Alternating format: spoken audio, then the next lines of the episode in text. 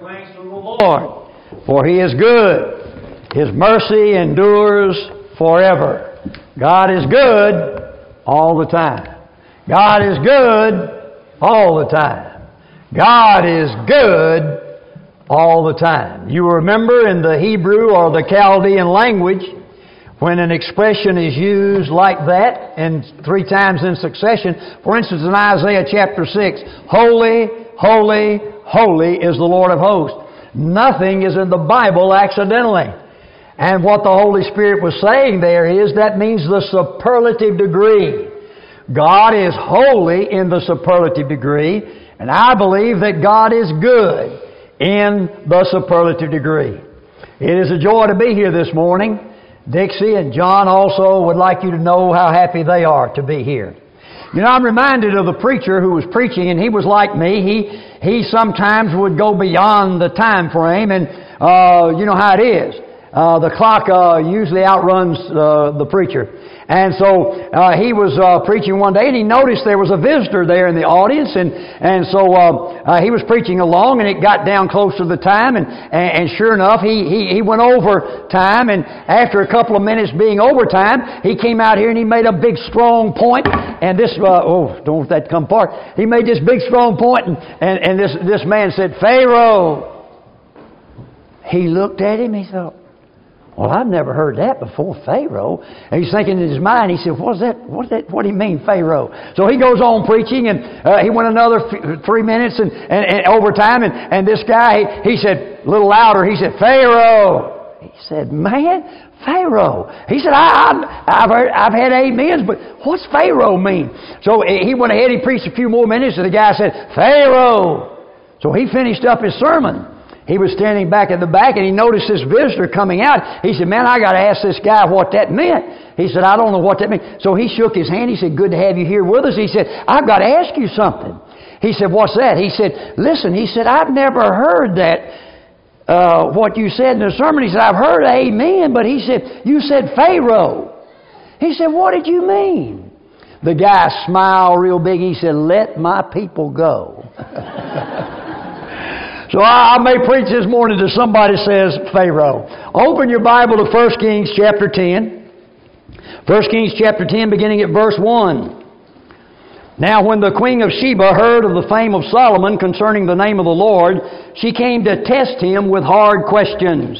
She came to Jerusalem with a very great company or entourage, and with camels and that bore spices, very much gold and precious stones. And when she came to Solomon, she spoke with him about all that was in her heart. And so Solomon answered all the questions. There was nothing so difficult for the king that he could not explain it to her. And when the queen of Sheba had seen all the wisdom of Solomon, the house that he had built, the food on his table, the seating of his servants, the service of his waiters, and their apparel, his cupbearers, and his entryway by which he went up into the house of the Lord, there was no more spirit in her. Then she said to the king, It was a true report which I heard in my own country or my own land about your words and your wisdom. However, I did not believe the words until I came and saw with my own eyes. And indeed, the half was not told me. Your wisdom and prosperity exceed the fame of which I heard. Happy are your men, and happy are these your servants who stand continually before you and hear your wisdom. Blessed be the Lord your God who delighteth in you, setting you on the throne of Israel, because the Lord has loved Israel forever. Therefore he made you king to do justice and righteousness.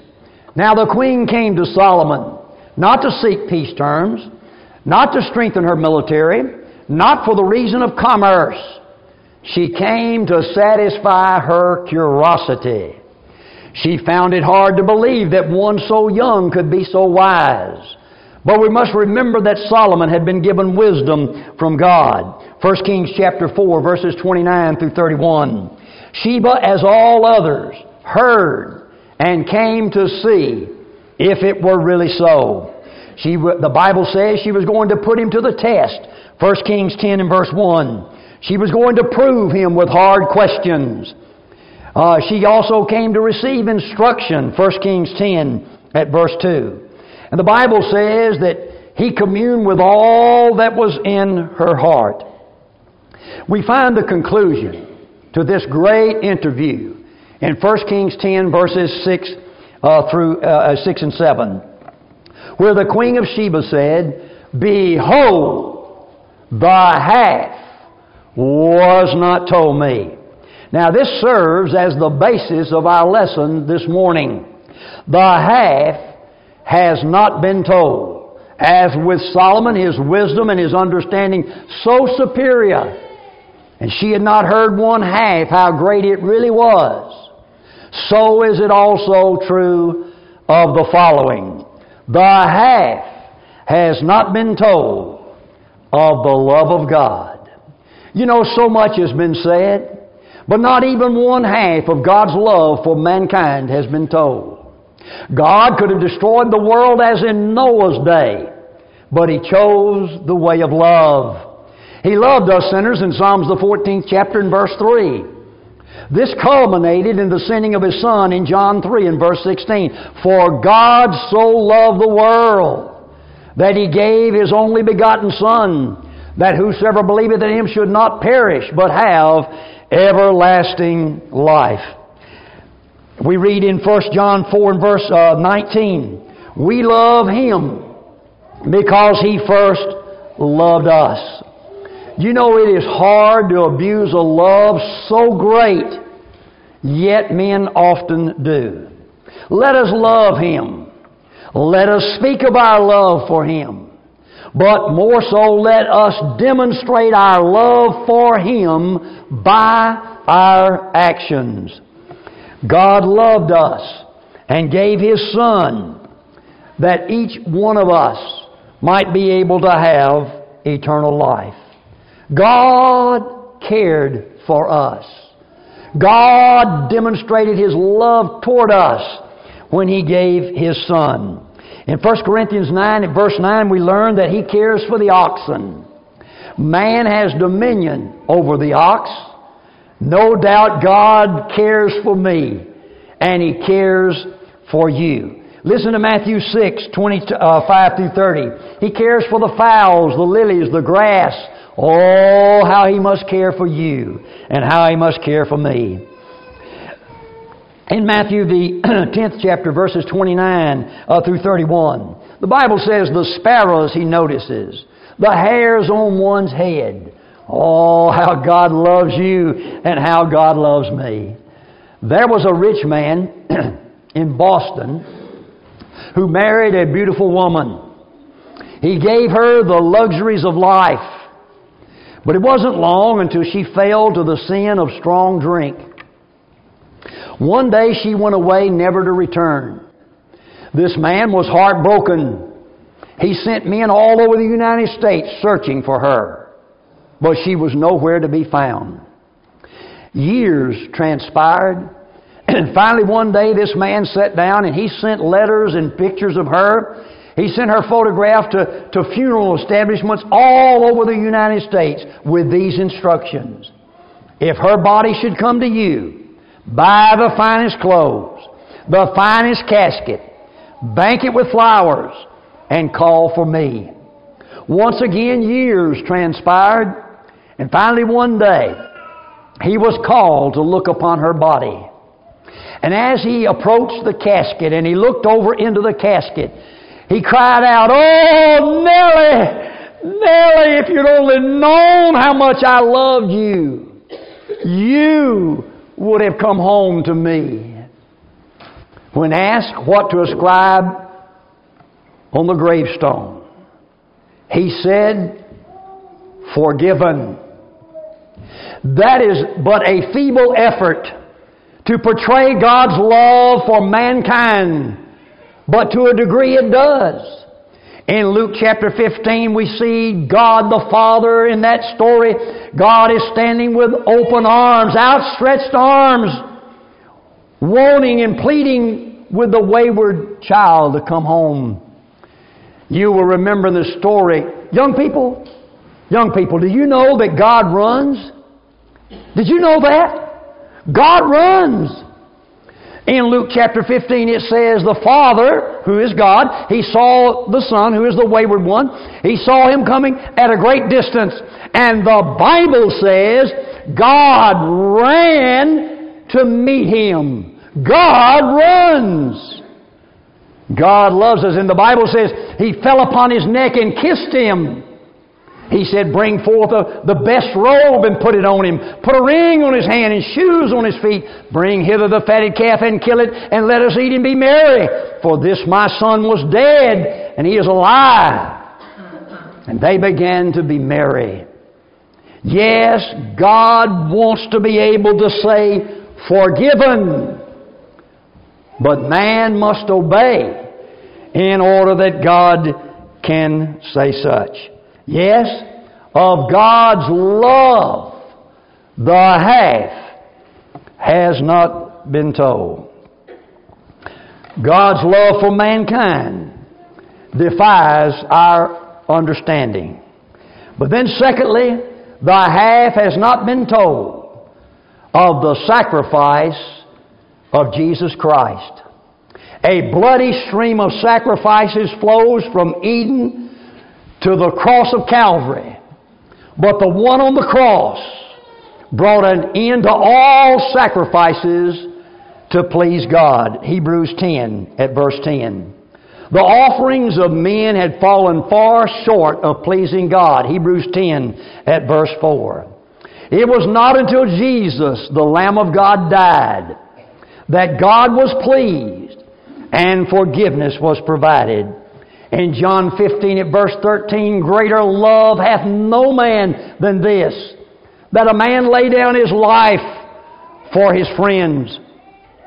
There are very few cases that record a man dying for his friends. Unusual more so, a man dying for his enemies. But listen to Romans 5 and verse 8. But God commended His love toward us in that while we were yet sinners, Christ died for us. Many sacrifices have been made, but none like our Jesus made. Thousands of soldiers die. White crosses are erected. Others halt for life. Many die gloriously for their country. They received medals. But Jesus Christ did not receive any medals. His abused, beaten, burdened, and lonely body hanged upon a tree. There has been no other sacrifice that can compare with this sacrifice. Come on. This morning I want you to do something. Come on now, I want you to look up. Come on, look up. I want you to look up and I want you to see Jesus Christ. I want you to use your mind and your imagination. Look up and see Jesus Christ suspended between heaven and earth. Jesus, God's Son. Jesus, deity. Jesus, the innocent one, has been taken and they ridiculed him. They mocked him. They made fun of him. They took him and they spat in his face. They took him and they slapped him in the face. They took our Lord and they beat him. They scourged him until his shoulder blades were white caps in a sea of blood. And then they took those spikes and they drove them in his hands and in his feet. And then, young people, I want you to listen. They suspended, they took Jesus on that cross and they suspended him between heaven and earth. I want everyone into this audience to listen as Jesus cries out from the cross. Now, come on, look up and hear Jesus. He says, Eli, Eli, lema sabachthani. That is, my God, my God, why hast thou forsaken me? And then it is not long thereafter that Jesus said, It is finished. The work that he had come to do had been accomplished. And Jesus yielded up the ghost. Volume upon volume has been written. Millions of sermons have been preached. Orators with silver tongues have captivated listeners. But the half has not been told of the sacrifice of Jesus Christ. But then, thirdly, the half has not been told of the happiness of the believer. Of the multitude of blessings that we as Christians have, here are a few of them. First of all, the Bible says that God is our Father, Matthew 6 at verse 9. Now, what does that mean? It means that we can get down on bended knee and we can say, Our Father, or my Father which art in heaven, hallowed be thy holy name. What does this mean to you as a Christian? God is our Father. Um, the Bible teaches us in Romans 8 and 28 that all things are working together for our good. Jesus takes even the bad things. God takes the bad things and, and lets them, if we're faithful children, it will fall out for our good. Uh, all things work together for good to them who love the Lord, who are the called according to His purpose. Another great blessing we have is, and I love this, uh, in 1 Corinthians uh, 10 and verse 13, there hath no temptation taken you, but such as is common to man. But God is faithful, who will not allow you to be tempted above that which you're able, but will with the temptation provide also a way of escape that you may be able to endure it. Young people, I'm, I'm sure you've heard this, and I'm sure everybody in this audience has heard this. Have you ever heard somebody say, Well, I, I just couldn't help myself? It was more than I, I, I could handle. I, there was no way out. It's God's fault. I, just couldn't help myself. There was no other way. And they're trying to justify their sin. This text teaches us there is no temptation that is too great for us. What happens is we submit to that, we give in to that without looking for the way of escape. But with every temptation, the Bible says that God provides a way out. The challenge for us is to look for the way of escape. Then the Bible says we have, we have the peace of God, Romans 5 and verse 1. We have the uh, peace with God, uh, Philippians 4 and verse 7. You know, Christians are to be a happy, happy people. We ought to have a smile on our face and a skip in our walk because we've got a song deep down in our hearts. Now, you know, sometimes Christians can look like some of the most unhappy people on this earth. I've been preaching for a lot of years. And, and, and sometimes I look out in the audience and speak, people say, I can't even look like, you know, I mean, you know, I'm, you know, Listen, we ought to be a happy people. Why? We've been redeemed. We've been sanctified. We've been washed. We've been justified in the blood of the Lamb. We're on our way to heaven, the home of the soul. We ought to be a happy people. Somebody says, Well, I'll just tell you, one day I'm going to be happy. You say, Well, when are you going to be happy? Well, when I get to heaven. No, no, God wants you to live the abundant life, John 10 10, right now. We are to be a happy people. Somebody says, Well, Brother DeMar, it's just not my personality to be happy. I want to say this in love to you this morning. If you're an individual sitting there and saying, It's just not my personality to be happy, you need to change your personality. People need to see Christ in you. They need to see Christ in me, the hope of glory. We are heaven bound if we are in Christ. We have every reason to be a happy people. Happiness belongs to those who are obedient. Happy, uh, happiness belongs to those who are dedicated. You know why some in the church aren't happy? Listen, they're just not dedicated. That's what it is. They don't have that zeal. They don't have that fire. They don't have that fervor. And so they're unhappy. They're miserable because they know deep down they're not doing what they ought to do. But the people who are faithful, the people who are obedient, the people who are striving, the people who say, Oh God, forgive me of this sin I've committed and repent, it's those people that are happy people. You know, I know the happiest people in this church. Mark, I know the happiest people in this church. You, somebody said, Well, now, D. Mark, how can you know that? You're not here all the time. Let me tell you the happiest people here today. I know the happiest people in the Midway Church of Christ are those who are working for the Lord in this place. Those who are listening to it now, those who are serving the Lord in this place. Those who are serving others, who get outside of themselves and reach out to help others.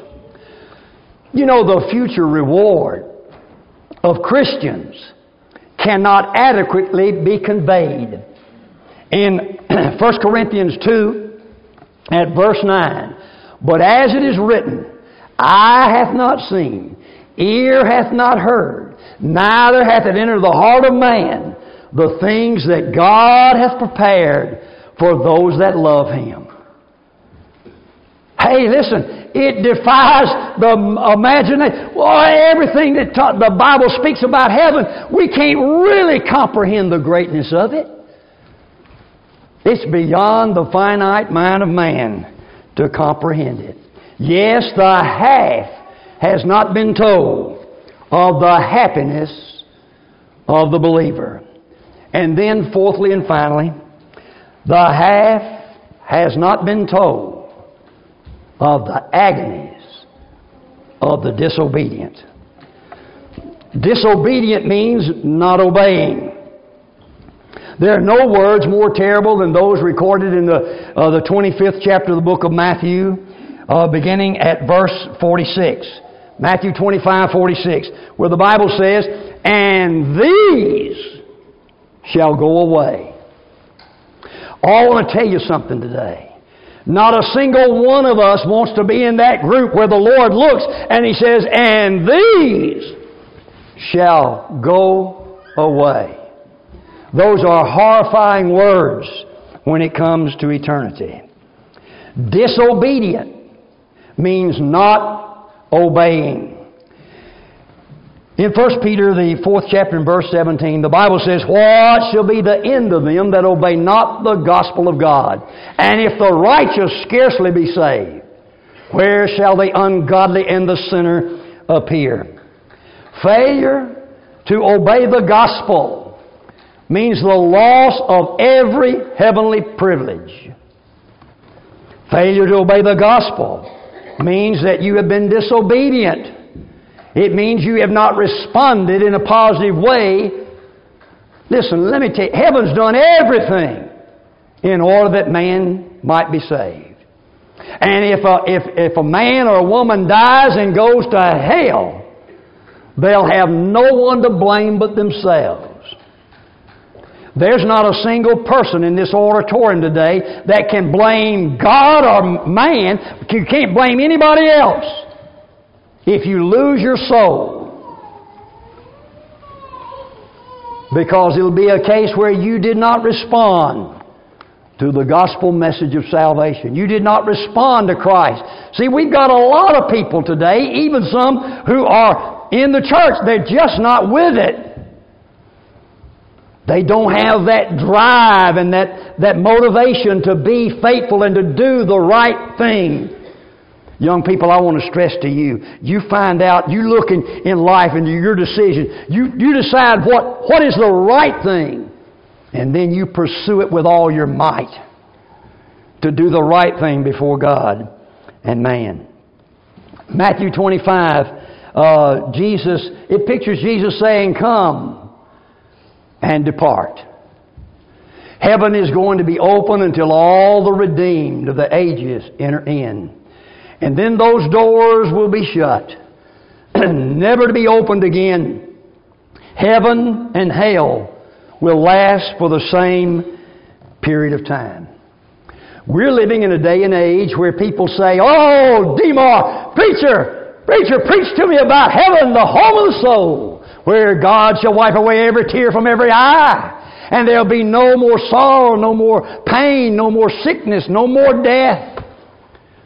Preach to me about heaven, this wonderful place called heaven. But preacher, don't talk about hell. Don't go negative and begin to talk about a lake that burns with fire and brimstone. Don't tell us that there's a place of outer darkness. We don't want to hear it in America today. Preach to us about help man preaching away when we leave here we'll feel good. We'll go get in our car, and we'll feel real good. But you know we need to preach the truth. We are to preach the truth in love. And just as surely as there is a heaven, the home of the soul, with all the wonderful things about it, there is a hell for those who fail to accept Christ. None of us are going to be saved except by grace anyway. But you've got to be obedient to have the blood of Christ applied to your life and for God to extend grace and mercy. That grace and that mercy comes only in and through Jesus Christ. In Matthew 21 verse 14, the Bible says, There shall be weeping, and there shall be gnashing of teeth, and there shall be outer darkness. My, that's a horrible thought. Can you imagine a man standing here, a woman, weeping and crying until their teeth gnash together? and then being cast into outer darkness. Now listen, you young people, the bravest guy out here, the bravest woman out here, and you young people, or the bravest in this auditorium. Here's what you do. There's something about darkness that we dread. There's an inner thing about man. There's just something about darkness. Let me tell you, you go to the city of Atlanta, Georgia. I used to preach in Atlanta. And you go there, you go, go with me about 2 a.m. in the morning and you go down in downtown Atlanta and you go down one of those dark alleyways between those big giant buildings, and here's what you'll be doing. You can mark it down. The bravest one in here, you'll be doing this. You'll go.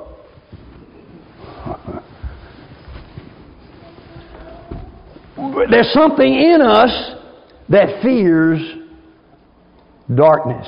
And the Bible says that in hell it is outer darkness why is it outer darkness? Because it's away from God. It's away from Christ. It's away from the Holy Spirit.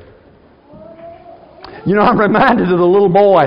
They lived out in the country, and if you, and some of you maybe have, uh, you live out of ways, even here. And, and, and I know when, when you live in the country, there's no, there's no lights. When it gets dark, I mean, it's pitch black dark out there. I'm reminded this little boy, he spilled some milk in the uh, evening. It was already nightfall, and his mother said, said son, a little, little boy said, son, run out there and get the mop. It's on the front porch. He smiled. He, he ran out there and he, he opened the door. And all the night noises, the crickets, the frogs, the dark, the shadows, the wind, you know, he, it scared him to death. And, and they lived in the country and they had a big uh, there they had a big long porch and he looked out there and the mop was at the other end. He went back to his mother he closed the door he went back to his mother like this. She said boy where's that mop? He went she said boy get that go get that go get that mop so he goes back down to the door he opens that door and he looked out and he went scared him to death he closed the door. He walked back down to his mother like that. She realized he was afraid. She said, Oh, son. She said, Don't be afraid. She said, God's out there.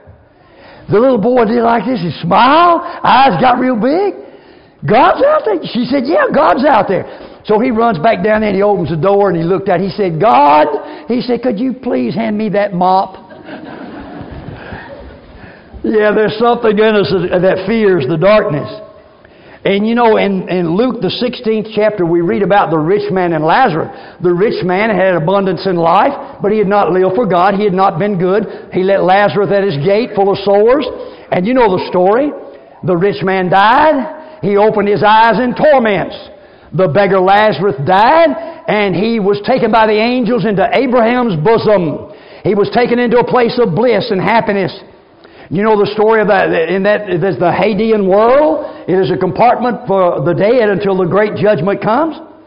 And the rich man was able to look across that chasm that you cannot cross over. But he looked over and, and here's what he said. He said, Oh, Father Abraham, have mercy on me and send Lazarus with a bucket of water. Somebody do like this. That's not what he said, is it? He said, Father Abraham, have mercy on me and send Lazarus with a pitcher of water. No. Father Abraham, send Lazarus with a glass of water. No. He said, Oh, Father Abraham, have mercy on me and send Lazarus that he may dip the tip of his finger in water and cool my tongue, for I am tormented in this flame. There's not a single individual in our audience today that wants to die and go to hell. But I want to ask you something. Do you think God wants you to spend eternity in a place like we've been talking about? The Bible teaches that there is, just as surely as there is a heaven, just that certain there is a hell. But God does not want any of us God's not willing that any should perish, but that all should come to repentance and obedience to the gospel of Jesus Christ. God loved you.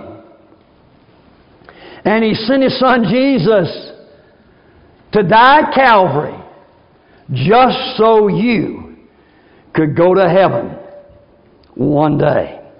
And so God wants to save all of us today. Yes, the half Realize this the half has not been told of the agonies of the disobedient. The half has not been told of the love of God. The half has not been told of the sacrifice of Christ. The half has not been told of the happiness of the believer. And the half has not been told of the agonies of the disobedient. But what has been told should cause all of us to come and humbly meet any requirement that Jesus might have for us. If you're here today and you've never obeyed the gospel of Christ, you've never been baptized into Christ, listen to John 14, verse 6. Jesus said, I am the way, the truth, and the life. No man comes unto the Father, listen to it, but by me. Now, don't get mad at me. Don't get mad at me today, but I want to tell you something. The only way for you to go to heaven is in and through Jesus Christ. Now, you're a free moral agent. You can just keep putting him off, keep putting him off, keep putting him off, and keep putting him off. You don't have to obey him at all in your lifetime. You can die without ever obeying Him, but you'll be lost just as surely as you're under the sound of my voice. That's what the Bible teaches. But if you'll open your heart, you open your mind and your soul, and accept Jesus, the Lamb of God, and be baptized, every sin you've ever committed will be washed away in the blood of the Lamb. And if you live faithfully by the Christian life, you continue walking in the light, the blood just keeps on cleansing and it keeps on cleansing, and one day you'll be justified. He'll say, Come, ye blessed of my Father. Come, enter into the joys of the Lord. If you're never been baptized, you need to do that today. You need to do that now. You'll have no one to blame but yourself if you fail to obey the gospel. If you are a member of the Lord's church here today, and you've been playing around with your Christianity. You've just been kind of halfway, hitting a lick here, hitting a lick there. You haven't really been, you don't have that fire within you, that, that zeal and the dedication and the fervor that you need in your service of the Lord. we're, we're going to sing an invitation. You need to come and say, Oh God, have mercy on me. Forgive me. I want to go to heaven when I die. If you're subject to the invitation of Christ, not my invitation, it's Christ's invitation. It's the invitation of God. Will you come today? Will you do it right now while we stand, while we sing? Just as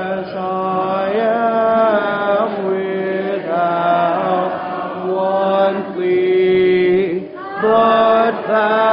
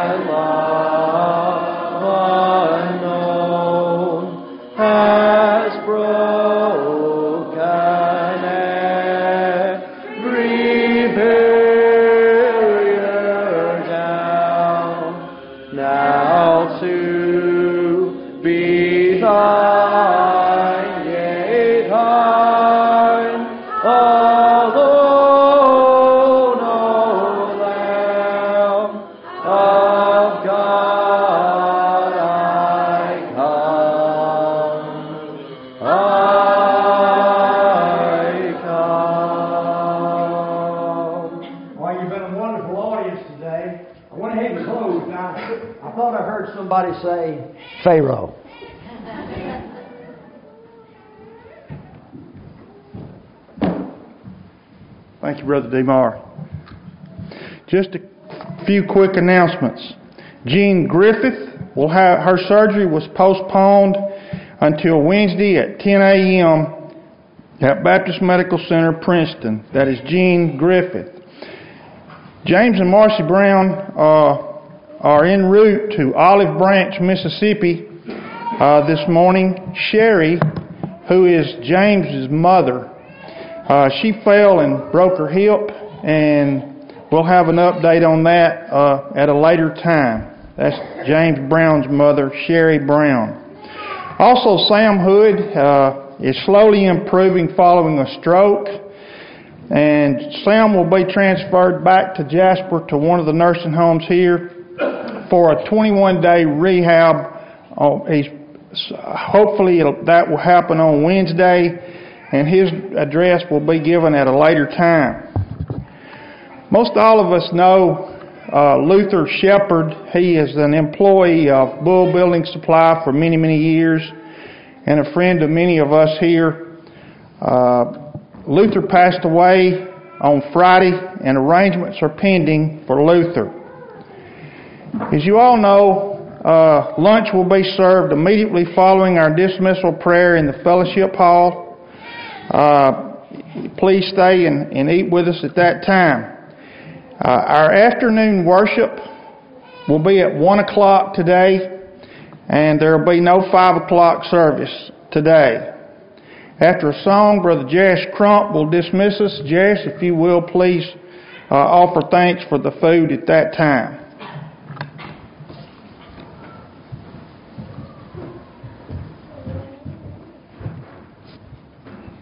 When upon life's billows you are tempest tossed, when you are discouraged thinking all is lost, Count your many blessings, name them one by one, and it will surprise you what the Lord hath done. Count your blessings, name them one by one. Count your blessings, see what God hath done. Count your blessings, name them one by one.